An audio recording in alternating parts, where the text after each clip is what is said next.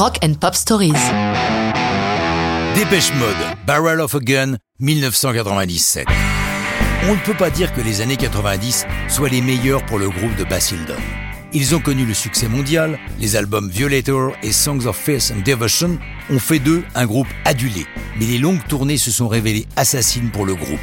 Ces 14 mois de ville en ville ont épuisé corps et esprit. L'alcool et la drogue n'ont pas arrangé les choses, à tel point qu'Andy Fletcher sombre dans une dépression.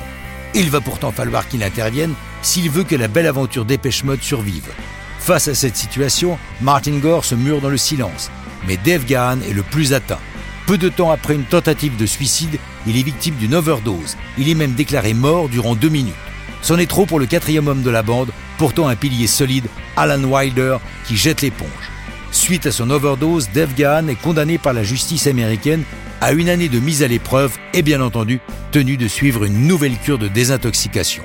Ce verdict va sans doute sauver le groupe. Fletcher prend les choses en main. Dave n'a légalement pas le choix s'il ne veut pas finir dans une prison californienne, il doit travailler sérieusement. Résultat, bien que réduit à trois, ils attaquent un nouvel album. Martin Gore se met au travail, et la première chanson qu'il compose pour l'album, c'est Barrel of a Gun. Il ne se creuse pas les méninges pour trouver son sujet, puisque le héros de la chanson est inspiré directement par la descente aux enfers de Gahan. Dans la chanson, le protagoniste tombe si bas qu'il ne lui reste plus qu'à être face au canon d'une arme, staring down the barrel of a gun. Évidemment, le chanteur n'a pas de mal à se reconnaître. Il le dit dans une interview. Ça décrit exactement l'état dans lequel j'étais à cette époque. Martin a tapé dans le mille avec son texte. Je ne savais plus s'il l'a écrite pour me décrire, ou pour me l'offrir, ou pour me réveiller en disant Mais bon Dieu, bouge ton cul, ressaisis-toi En tout cas, ça a marché, et j'ai aimé ça.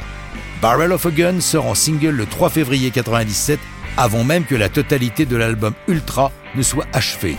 Le moins que l'on puisse dire de l'album et de Barrel of a Gun, c'est que l'atmosphère en est sombre, très sombre. Le clip que réalise le fidèle Anton Corbijn est un voyage dans un cerveau défoncé.